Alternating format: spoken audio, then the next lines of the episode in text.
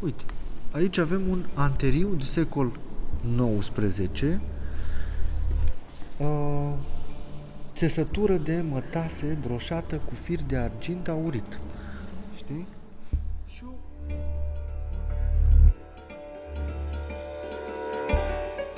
Suntem la Muzeul Național de Artă a României și vom vizita Galeria de Artă Veche Românească. Vom începe cu aceasta. Ți-am promis în episoadele trecute că o să-ți arăt că istoria sclaviei romilor, deși pare un mare secret, sau cel puțin o realitate care nu e memorializată aproape deloc, e de fapt foarte vizibilă, mai ales dacă știi unde să o cauți. O să începem cu Muzeul Național de Artă din capitală. Da, hai, hai, să, hai să-ți arăt ceva. Așa. Uh, am văzut acum o, o, o chestie din aur, un obiect. Ia. Sunt din nou împreună cu sociologul Adrian Nicolae Furtună, căruia o să-i spun în continuare Nicu. Cu el am pornit această călătorie în primul episod al acestui podcast. Dacă nu ți-l mai amintești, să rezumăm. Are 37 de ani, e cercetător la Centrul Național de Cultură a Romilor și face un doctorat în memoria sclaviei. În plus, moderează adesea conferințe pe Facebook despre același subiect, pentru că vrea să existe în spațiul public o conversație despre sclavie. Sapă în arhive vechi de sute de ani și intervievează romi în căutarea unor istorie orale.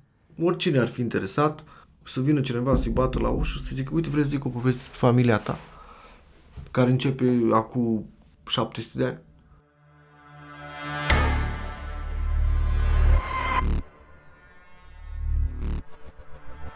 Sunt Ana Ciobanu, iar tu asculți Obiceiul Pământului, un podcast despre cei 500 de ani de sclavia romilor și despre efectele și costurile acestei istorii nevăzute.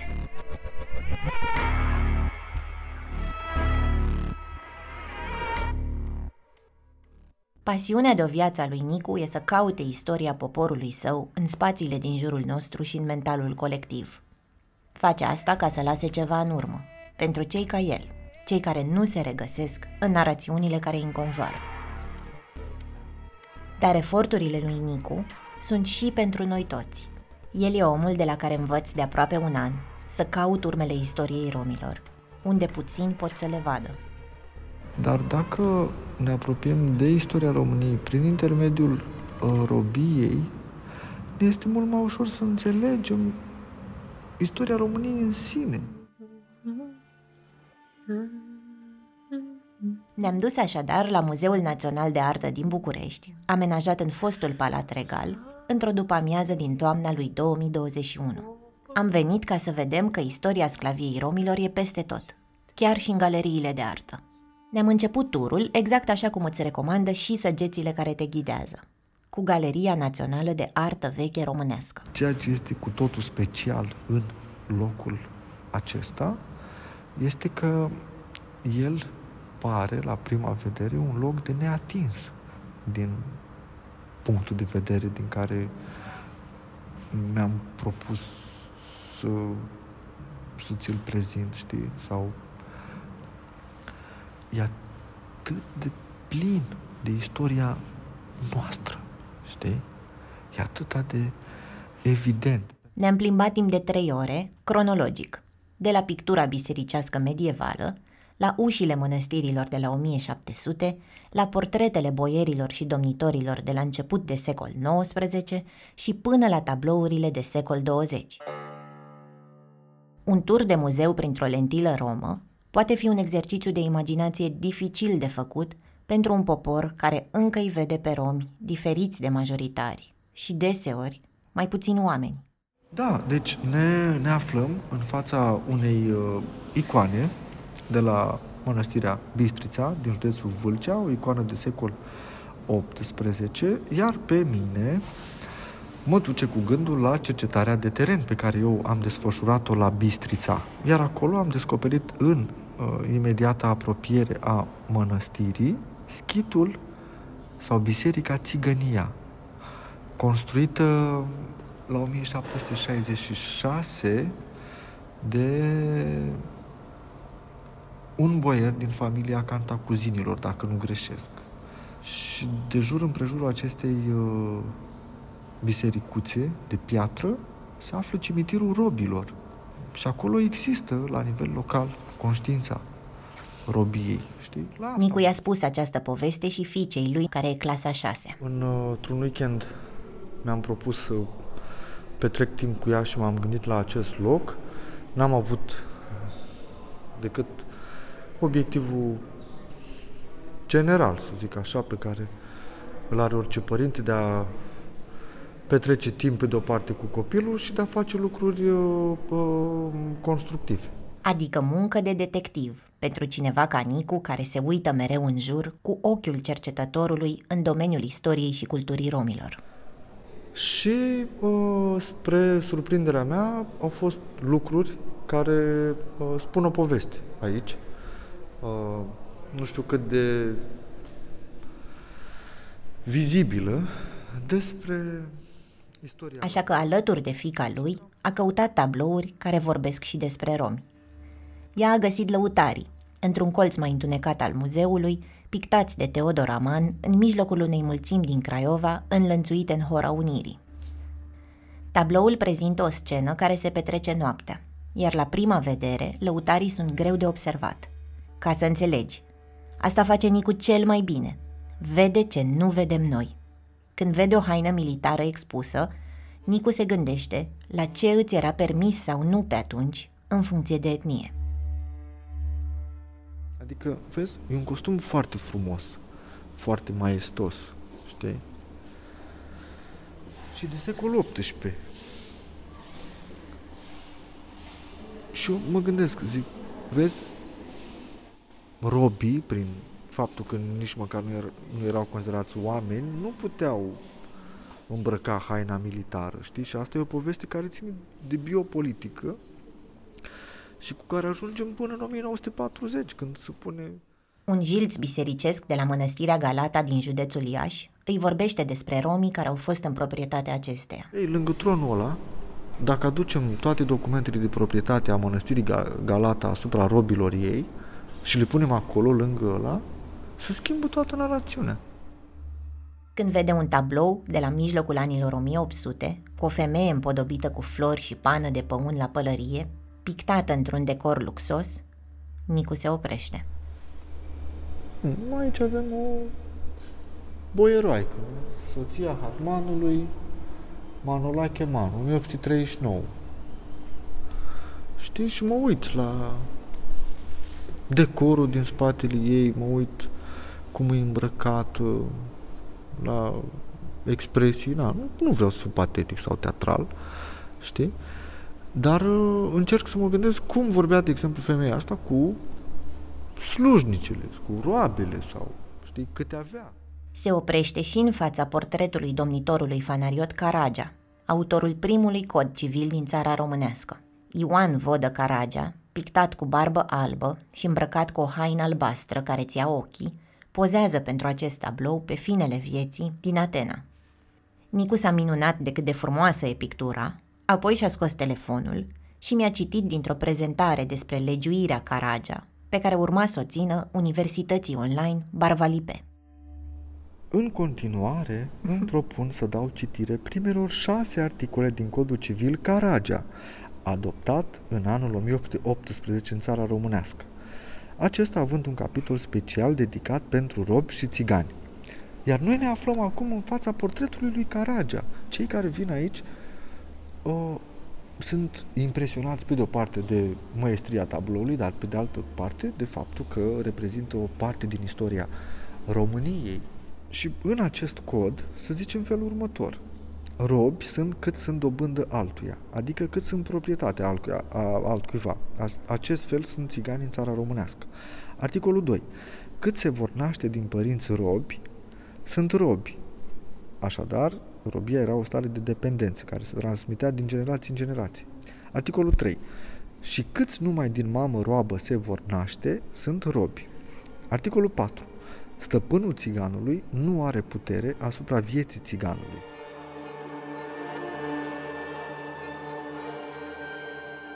Articolul 5. stăpânul țiganului e slobod să vândă și să dăruiască pe țigan. Păi, practic, aici era toată esența, pentru că domnitorii, mai ales prin donații, au înzestrat mănăstirile cu sute sau mii de robi. Exponatele îi vorbesc lui Nicu și despre prezentul lui, adică despre comunitățile de romi pe care vrea să le cerceteze în viitor. Wow!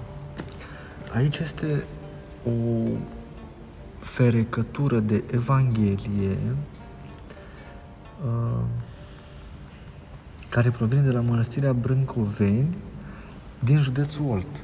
Și ăsta este unul din următoarele locuri pe care mi l-am propus să-l uh, vizitez cu scopul de documentare a memoriei, pentru că am aflat că în imediată apropiere a acestei mănăstiri încă se mai află o comunitate de romi și vreau să văd dacă au conștiința robiei. Nicu nu caută vinovați în galeria de artă, deși dacă ar vrea, ar avea de unde alege. Din contră, pe cât de mult se bucură să facă conexiunile cu sclavia, ajutat de exponate, pe atât de mult se îngrijorează că pentru cineva care nu are nicio legătură cu acest subiect, efortul lui poate fi patetic. Unde vedeți voi legătura cu robia aici? Teama de patetic aproape că îi umbrește bucuria de cercetător și e un indiciu pentru cât de puțin reprezentăm romii în spațiile culturale românești. Turul acesta de muzeu e forma lui Nicu de a-ți explica cum e să nu te simți reprezentat. Eu vin aici ca un tip nereprezentat, instituțional, știi?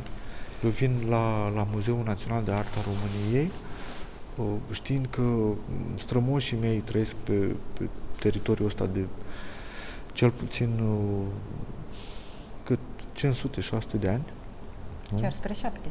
E un loc în care mă regăsesc așa cum am regăsit de multe ori, cel mai des în, în societate, din perspectiva celui nevăzut, din perspectiva celui ascuns, care se poate vedea doar dacă este destul de școlit. Știi? Dacă nu ești școlit și vii aici ca tânăr rom care nu cunoști nimic despre istoria romilor, n-ai cum să vezi povestea din spate. Știi? Până să-l cunosc pe Nicu, nu am vizitat niciodată un spațiu cultural din România ghidată de întrebarea în ce fel îmi vorbește despre romi. Dar acum mi-aș dori să revăd toate locurile în care făceam excursii cu școala sau cu bunicii, fără să știu că avea o puternică legătură și cu istoria sclaviei. Mă gândesc la Cozia, unde am fost în prima excursie din școala primară și nu știam că această mănăstire stăpânea în secolul XIX peste 2000 de familii de romi. Mă gândesc la Horezu, Snagov, Căldărușani, Mogoșoaia și multe alte destinații de weekend, pe care nu le-am văzut de fapt, prin lentila adevărului istoric complet. Nu pe aici trebuia să intrăm, hmm. cred. Trebuia să începem, cred că, din partea cealaltă. Când se plimbă prin muzeul de artă, Nicu își imaginează cum l-ar ajuta exponatele să spună povestea asta pentru copii romi, care ar avea astfel șansa să înțeleagă că sunt și ei parte din istoria și cultura acestei țări, că strămoșilor au contribuit la ce vedem astăzi în muzee. Avem acolo foarte multe fețe de boieri, știi? Și hai să ne uităm la ei. Uite, ca tapeteasmă din asta bisericească. Pe mine mă trimite cu gândul la faptul că cine știe dacă robii aveau sau nu aveau acces în incinta uh, uh, mănăstirii, știi? Din uh, ce am cules pe teren, am zis. Și alți cercetători locali care mi-au mai relatat povești mi-au zis Păi au construit schiturile astea speciale pentru robi în apropierea mănăstirii ca robii oarecum să fie ascunși, să nu strici imaginea mănăstirii. De ce să nu admitem ideea că uneori biserica voia să ascundă chestia asta, nu? Pentru Nicu, ușa unei mănăstiri de la 1700 nu e doar o marcă a importanței creștinismului pentru români.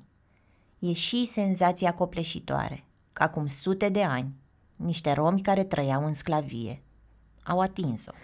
Deci, aici ne aflăm în fața ușii de biserică a mănăstirii Cotroceni, din București uh, și este datată 1707. Dacă intri în baza de date digitală pe care am creat-o în 2015 la Centrul Național de Cultura Romilor, acolo există fondul arhivistic al Mănăstirii Cotroceni. Baza de date este sclavia-romilor.gov.ro și conține sute de documente scanate din arhivele naționale ale României. Nicu spune că ne-ar trebui vreo 10 ani să scanăm și să traducem toate documentele despre romi disponibile. În fondul arhivistic al mănăstirii Cotroceni, de exemplu, sunt acte de vânzare, între călugări și particulari, între călugări și stareți. Rezumatele sunt scurte și reci, deseori fără nume sau prețuri. Dar sutele de documente îți arată cât de obișnuit era comerțul cu oameni. Pentru mine, să privesc această ușă de biserică este o întoarcere în, în timp care mă asigură că această ușă a fost privită și de alți romi, care erau robi a acestei uh, mănăstiri. Adică putem spune cu siguranță acest lucru, știi? Mi-ar plăcea să o ating, știi? să pun mâna pe ea. Pentru că e ca, ca o poartă către timp. Este, este foarte probabil ca unele din aceste obiecte să fie făcute chiar de uh, robi sau și de către uh, robi. Pentru că Căutarea prin muzeu s-a întins până la ora închiderii. Destingeau angajații luminile în jurul meu și al lui Nicu. Dar am să o pun puțin pe pauză acum, pentru că aș vrea să auzi și alte locuri și modalități prin care Nicu își pune întrebări despre sclavie. Nicu Furtun este un căutător al uh, a propriei lui istorii. Omul ăsta care caută vrea să se întâlnească. El asta caută, știi? Căutarea e unul dintre lucrurile care îl definesc pe Nicu încă de mic. Când era copil la Bârlad, își căuta identitatea romă în piața din oraș, unde erau negustorii care vorbeau romanii și care aveau povești și glume.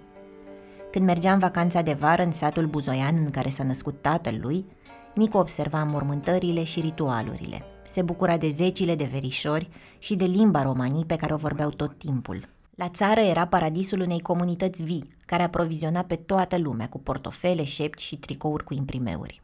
Da, pe de o parte ai perioada, perioada robiei în care am fost exploatați, ăsta e cuvântul, și ai perioada de după dezrobire când uh, am început să răspundem la nevoile societății și am început să căutăm diferite nișe pe care să putem intra și să fim, uh, adică să supraviețuim, că despre asta e vorba. Uh, gândește-te, în fiecare casă era cât un atelier. Fiecare casă trebuia să producă ceva. Adică, să zicem că tu produceai, tu făceai portofeli, da? în timpul comunismului și făceai, aveai o, o mașină de lipit la cald, plastic, chestii, dar erau niște portofeli care imitau pielea de șarpe din plastic, înțelegi? cu uh, fotografii băgate în ele, cu ABBA, cu Boniem, cu nu știu cine. Altă casă făcea plase, Uh, alții făceau uh, ochelari de soare din sârmă și nu mai, nu, lentile din nu știu ce. Alții făceau uh, șepci și le imprimau cu vopsea din asta cauciucată și după aia le umflam cu fierul de călcat. Suntem făcuți și din poveștile pe care le auzim despre noi și familiile noastre, despre locurile natale și țara în care ne-am născut. Pe Nicul au construit poveștile bunicului, despre care spune că a fost un vorbitor de romanii, cum rar i-a fost dat să vadă. Bunicul de la Bârlad nu avea vreo legătură cu mișcarea romilor care începuse să ia amploare după 90, când minoritatea romă a fost pentru prima oară oficial recunoscută de statul român. Nicu își amintește că pe când avea 10-12 ani, Bunicul a fost cel care i-a spus că nu înțelege de ce li se spune și altfel decât romi. Și zice, de ce, dar de, de ce ne fac țigani? Eu sunt țigan. Eu sunt rom, frate. Dacă am crescut în felul ăsta, nu nu este ușor să-mi explic din ce cauză am avut o stimă de sine mare ca rom sau din ce, din ce cauză am avut uh, dorința de a căuta mai mult despre mine. Păi dacă stăteam cu el și el îmi povestea știi, toate poveștile lui, el care era un tip care studiase istoria, tot de la el chestia cu Holocaustul, pentru că îmi vorbea de fabrica morții, îmi vorbea de nu știu ce, despre uh, bunicul lui care era meșter armurier, lăcătuș și care se ducea și repara armele boierilor. Adică se creează în jurul tău o lume, o istorie din care începi să faci parte, cum să zic, așa, fără, nu știu, Adică n-am fost într-o comunitate, dar am crescut cu bunicii mei în curte și asta a fost comunitatea, știi? Din poveștile de acasă, Nico a aflat că o bună parte din istoria poporului rom nu făcea parte din istoria oficială. Eu am terminat liceu într-o clasă de istorie. Până acum, noi nu am învățat lucruri uh, mărele despre istoria României niciodată. Adică România a fost... Istoria României a fost o istorie uh, curată. Adolescența lui Nicu a fost marcată și de dorința de a le vorbi celorlalți despre etnia lui, de a le înșira pe tabla de liceu și facultate neamurile de romi și obiceiurile lor, ceva ce astăzi crede că pornește dintr-un complex de inferioritate, moștenit istoric din sclavie. Își dorea să fie acceptat și să se mândrească cu ce-l face diferit, așa că se grăbea să arate asta, ca să nu le dea majoritarilor ocazia de a-l pune pe o poziție de inferioritate.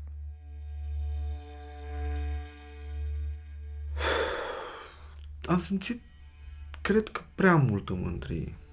Știi, dacă ar fi să răspund sincer, pentru că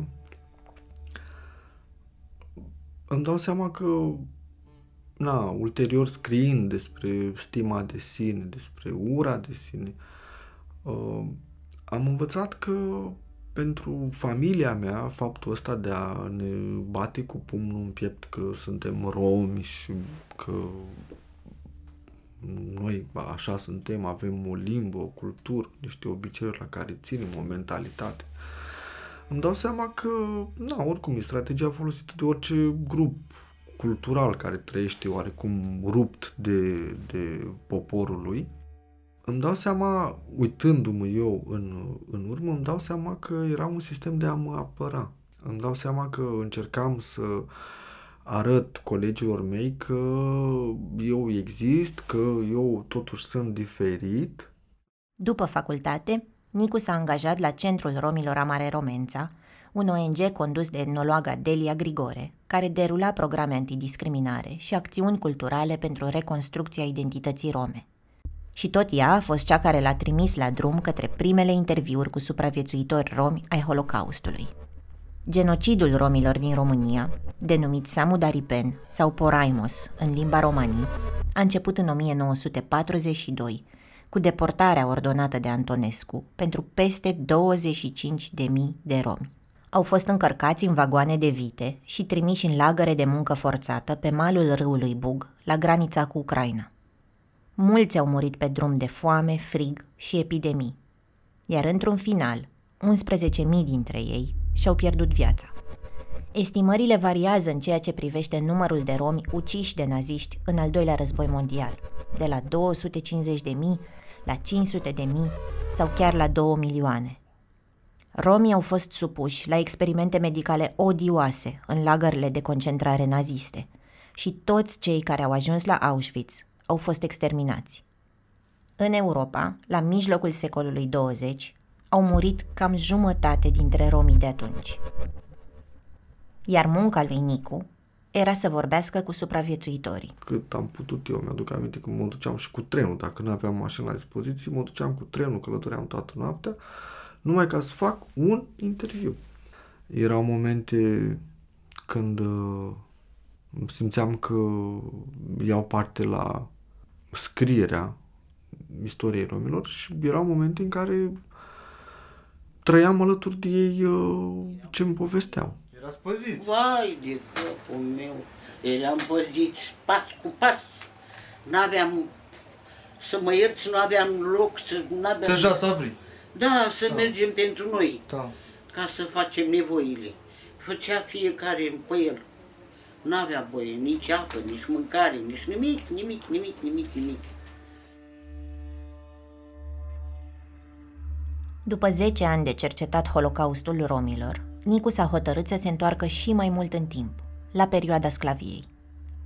Cum nu mai erau supraviețuitori ai acelei perioade pe care să intervieveze, a început, cum spune el, să întrebe pietrele și zidurile.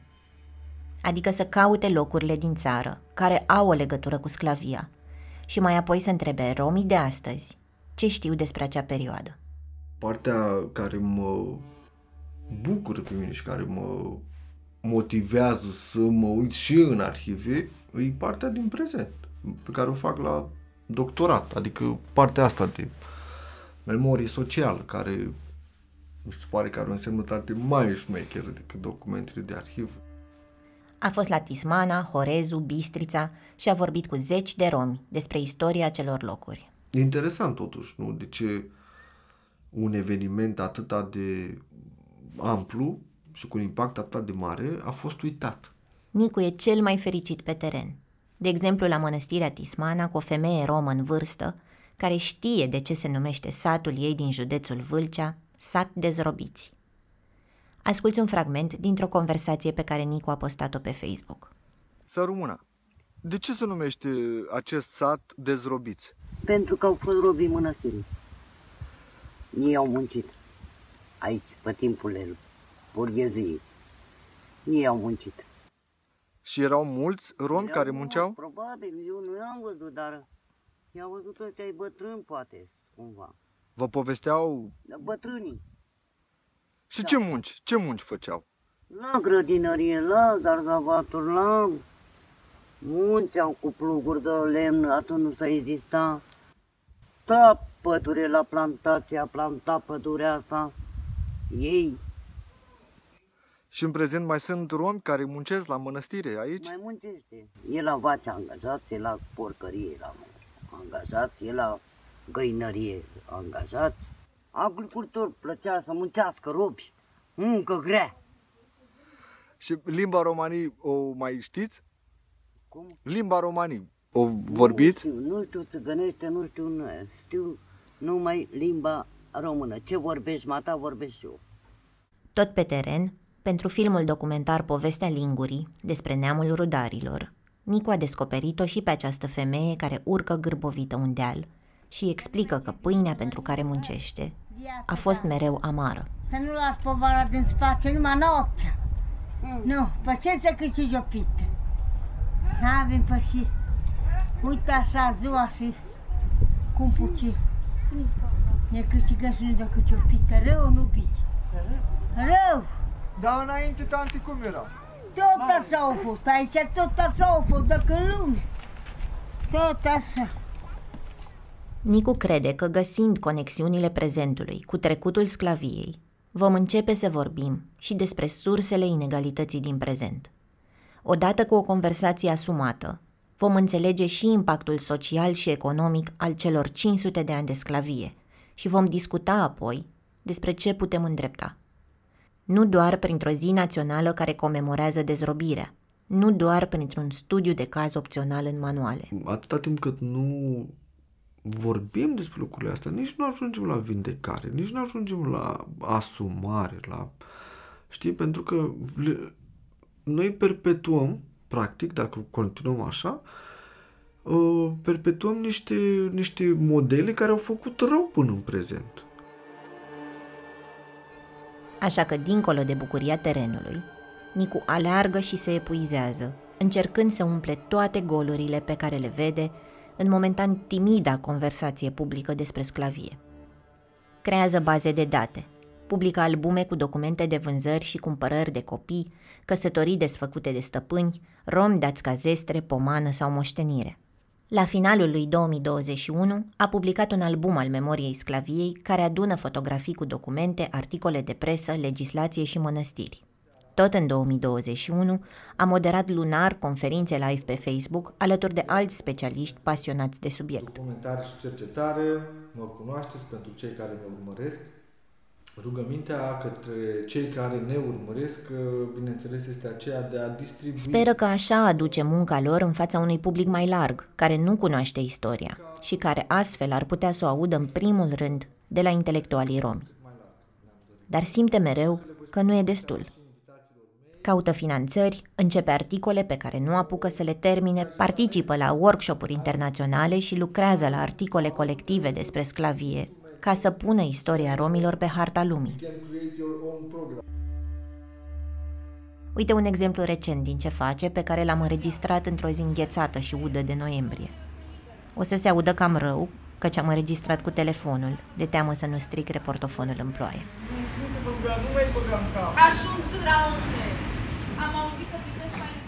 Suntem la Muzeul Național al Literaturii Române, în ultima zi de filmare pentru un film artistic despre Ioana Tinculeasa Rudăreasa, o femeie romă care s-a plimbat 10 ani prin tribunale, pledând pentru eliberarea din sclavie. Nicu a aranjat sala de judecată pentru o scenă din film în pivnița muzeului.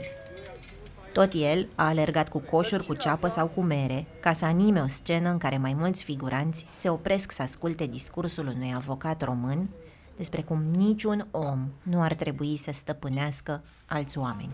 Suntem toți egali. Dacă măsură ce creștem, societatea... La nevoie, Nicu a strigat și la muncitorii din vecini să ia o pauză scurtă de la dat cu flexul ca să nu bruieze filmarea. Auzit? Nu vă supărăm. Vrem să ceva. Dacă puteți, cât, cât tragem și noi o dublă, să nu mai dați cu, cu flex. Două, trei minute, A făcut și meditații accelerate la limba romanii cu un actor care nu o vorbește nativ și care avea dificultăți cu înțelegerea replicilor. Ce? Dar tu Eu? știi Păi de ce nu știu? Uite. Din când în când a strecurat și câte o lecție de istorie. Dacă te întrebi de ce nu știu toți romii limba romanii, tot în sclavie se află răspunsul. Da, mă, are dreptate. Dacă erai în uh, curtea boierului cum e el... Ah, este Dacă erai în curtea boierului cum e el, nu puteai. Dar nu a avut mamă, nu l-a alăptat, asta zic. Tot, păi tot... și crezi că mama lui mama în curtea boierului... Limba, așa zice că nu vorbeau, mă, Mama... Nu voie. Era la rândul lui roabă.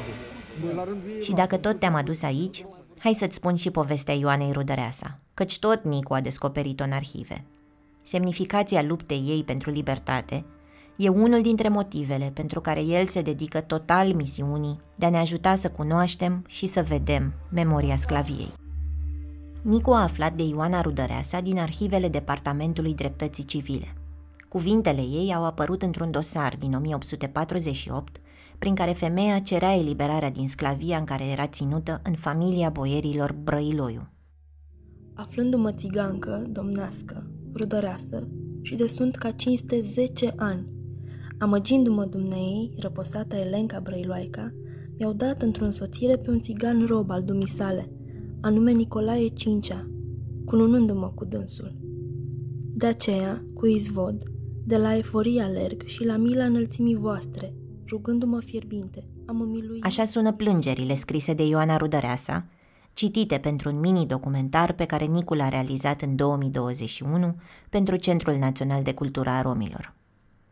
Auzind că sclavii statului au fost eliberați în 1843 de domnitorul Gheorghe Bibescu, Ioana își dorea ca ea, și mai ales copiii ei, să fie liberi. Pentru că se născuse într-o familie de rom domnești, al căror stăpân era deci statul, Ioana se credea îndreptățită să fie liberă. A alergat la instanțele civile să explice că a fost păcălită de o familie de boieri, să se mărite cu un sclav de-al lor și astfel să cadă și ea în sclavie, conform legislației care dicta că femeia prelua statutul bărbatului. Preanălțate și mult milostive, Doamne, trei ani aproape este de când mă străgănesc în judecată cu moștenitorii casei răposatii Cruceresei Elenca Brăiloaica, care au voit a mă dobândi sub trobie împreună cu copiii mei. Cazul Ioanei nu este singular. Când statul și-a eliberat romii, mulți dintre sclavii particularilor au încercat să-și caute libertatea în instanță și să demonstreze că au fost abuziv forțați să muncească pentru un stăpân, deși acesta nu avea acte de proprietate asupra lor. Ce e remarcabil la Ioana Rudăreasa e că apelează la avocați și nu se lasă. 10 ani. Insistă să fie liberă, chiar dacă pierde procese și chiar dacă moștenitorii boierului care i-a fost stăpân insistă că și ea și copiii ei le aparțin. Și după moartea tatălui nostru a fost o apă la muma noastră și acum, după moartea mumei noastre, se scoală cerând dezrobire, fapt pentru care nu suntem mulțumiți și cerem înfățișare. Pentru că Ioana Rudărea să-l bântuie și pentru că e exact genul de erou feminin adevărat care le-ar putea vorbi tinerilor romi despre rezistență și despre lupta pentru libertate, lui Nicu nu i s-a părut suficient ca descoperit-o, că a publicat documentele de arhivă, că apoi le-a transformat într-un documentar. A decis să o facă și personaj de film de ficțiune, interpretată de actrița Mihaela Drăgan. Speră că va fi gata pentru vizionare în 2022 și că va conecta istoria sclaviei cu figura Ioanei Rudăreasa, femeia care a luptat pentru eliberare.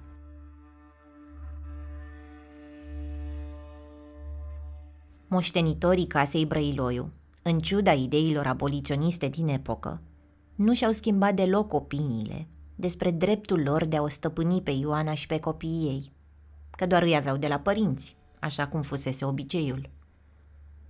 Ioana Rudăreasa a fost liberă abia în 1856, odată cu abolirea finală a sclaviei.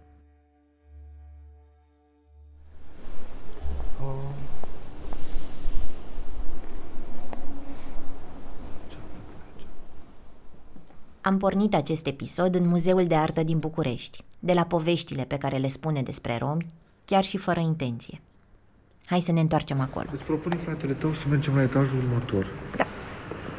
Să-l vedem pe Boliac și să ne tirăm. Pentru Nicu, turul pe care l-a făcut mai întâi cu fica sa și mai apoi cu mine, e un exemplu de soluție prin care spațiile culturale din România pot să ilustreze istoria sclaviei. Și-ar dori să ghideze tururi pentru copii, așa cum a făcut-o pentru noi în acest episod. Și ar dori ca ghidurile audio ale muzeelor să aibă și un traseu recomandat pentru a explora spațiile dintr-o perspectivă a istoriei romilor. Dacă aduci un copil în fața portretului lui Știrbei și îi arăți domnia lui s-a încheiat în 1856 odată cu abolirea totală a robiei, cu siguranță că spațiul ăsta nu mai devine un uh, loc care pentru mulți oameni în general nu spune prea multe, știi? Adică mă gândesc că omul obișnuit odată ce vizitează acest loc, na, merge acasă, știi, cu o anumită imagine. Dar dacă spunem povestea din perspectiva asta, cu siguranță că oamenii înțeleg, apropo de ceea ce înseamnă împăcarea cu, cu trecutul istoric, știi?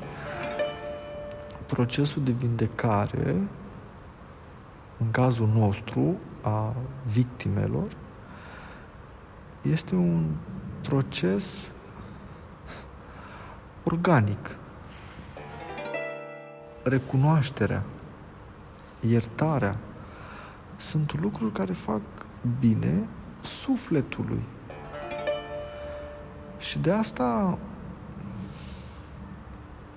avem lupta asta, știi, pentru a fi recunoscuți, pentru a fi văzuți. Dincolo de a avea un muzeu al romilor, monumente ale sclaviei și străzi ale căror nume să amintească de acest trecut, dincolo de reflectarea corectă a istoriei în manuale, Adevărata reconciliere cu trecutul poate veni, crede Nicu, în momentul în care spațiile culturale din România vor fi cu adevărat inclusive și vor reprezenta pe toată lumea. Da, avem nevoie de un muzeu al nostru, al romilor, dar avem nevoie mai ales să fim reprezentați în spațiile acestea. Pentru că aici este recunoașterea. Știi? Adică nu, nu văd să trăim într-o cultură segregată, într-o istorie segregată și să încercăm să alipim mereu documentele de arhivă pe care le găsim noi la istoria generală a României. Știi? Nu. Nu, nu, nu. Ceea ce ne, îmi doresc eu, în primul rând, este ca narațiunea să ne includă pe, și pe noi la nivel general. Abia atunci putem spera că vom avea parte de împăcare și că generațiile care vor veni vor învăța ceva, știi? Iar Muzeul de Artă din București pare un spațiu ideal pentru a spune o astfel de poveste vie, care să includă și romii. Că poți să le arăți copiilor hainele boierilor, poți să le arăți copiilor ușa de biserică a mănăstirii Cotroceni, știi? Și apoi să le citești un document de arhivă de acolo. Poți să le arăți semnătura egumenului respectiv, știi? Care vorbește despre nu știu care rob, de exemplu. Și asta îmi dă cu atât mai mult uh, tăria de a crede că istoria noastră nu trebuie scrisă separat de istoria României. Trebuie scrisă împreună.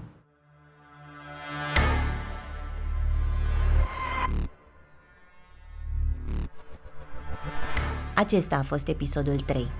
E doar un exemplu despre unde vedem istoria. Poți să faci acest exercițiu și la Iași, unde există chiar și o aplicație turistică pentru un tur multicultural al orașului, poți să te duci într-un weekend în Palatul Șuțu la Muzeul Bucureștiului și să te provoci să vezi prezența romilor, chiar dacă descrierile exponatelor nu-i menționează. Poți să intri în Muzeul Național de Istorie, curios să vezi în ce măsură romii fac parte din narațiunea pe care o spun exponatele de acolo. Poți să-i calci lui Nicu pe urme și să vezi ce-ți spun oamenii din Horezu când îi întrebi cum de există acolo o frescă în care sunt pictați și câțiva romi ursari. Poți să întrebi despre sclavie la mănăstirea Cașin, din Bacău, ridicată cândva de 800 de sclavi romi. Și dacă faci vreunul din aceste exerciții, sau ajungi în alte locuri care vorbesc despre sclavie, m-aș bucura să-mi scrii la anaarunddor.ro Obiceiul Pământului e produs de Dor. Interviurile, scenariul, montajul și înregistrările sunt făcute de mine, Ana Maria Ciobanu. Episoadele au fost editate de Cristian Lupșa. Daniela Popa și Andreea Vasile, uneori și cu ajutor de la Romina Grigore și Delia Iordăchescu, au transcris tot ce ați auzit. Manager de proiect e Nicoleta Rădăcină. Muzica a fost compusă de Sebastian Androne Nakanishi. Identitatea vizuală a fost creionată de Maria Surducan. În acest episod ai auzit și câteva extrase audio din documentare și conferințe la care Adrian Nicolae Furtuna a participat. Le găsești pe toate cu linkuri în descrierea episodului de pe dor.ro slash obiceiul pământului. Tot acolo găsești o serie de eseuri scrise de Adrian Nicolae Furtună, Magda Matache și de mulți dintre cei pe care vei auzi în acest podcast. Practic, noi am încheiat, știi, de vizitat o ultima galerie care ajunge până în secolul 20, da, cu arta românească.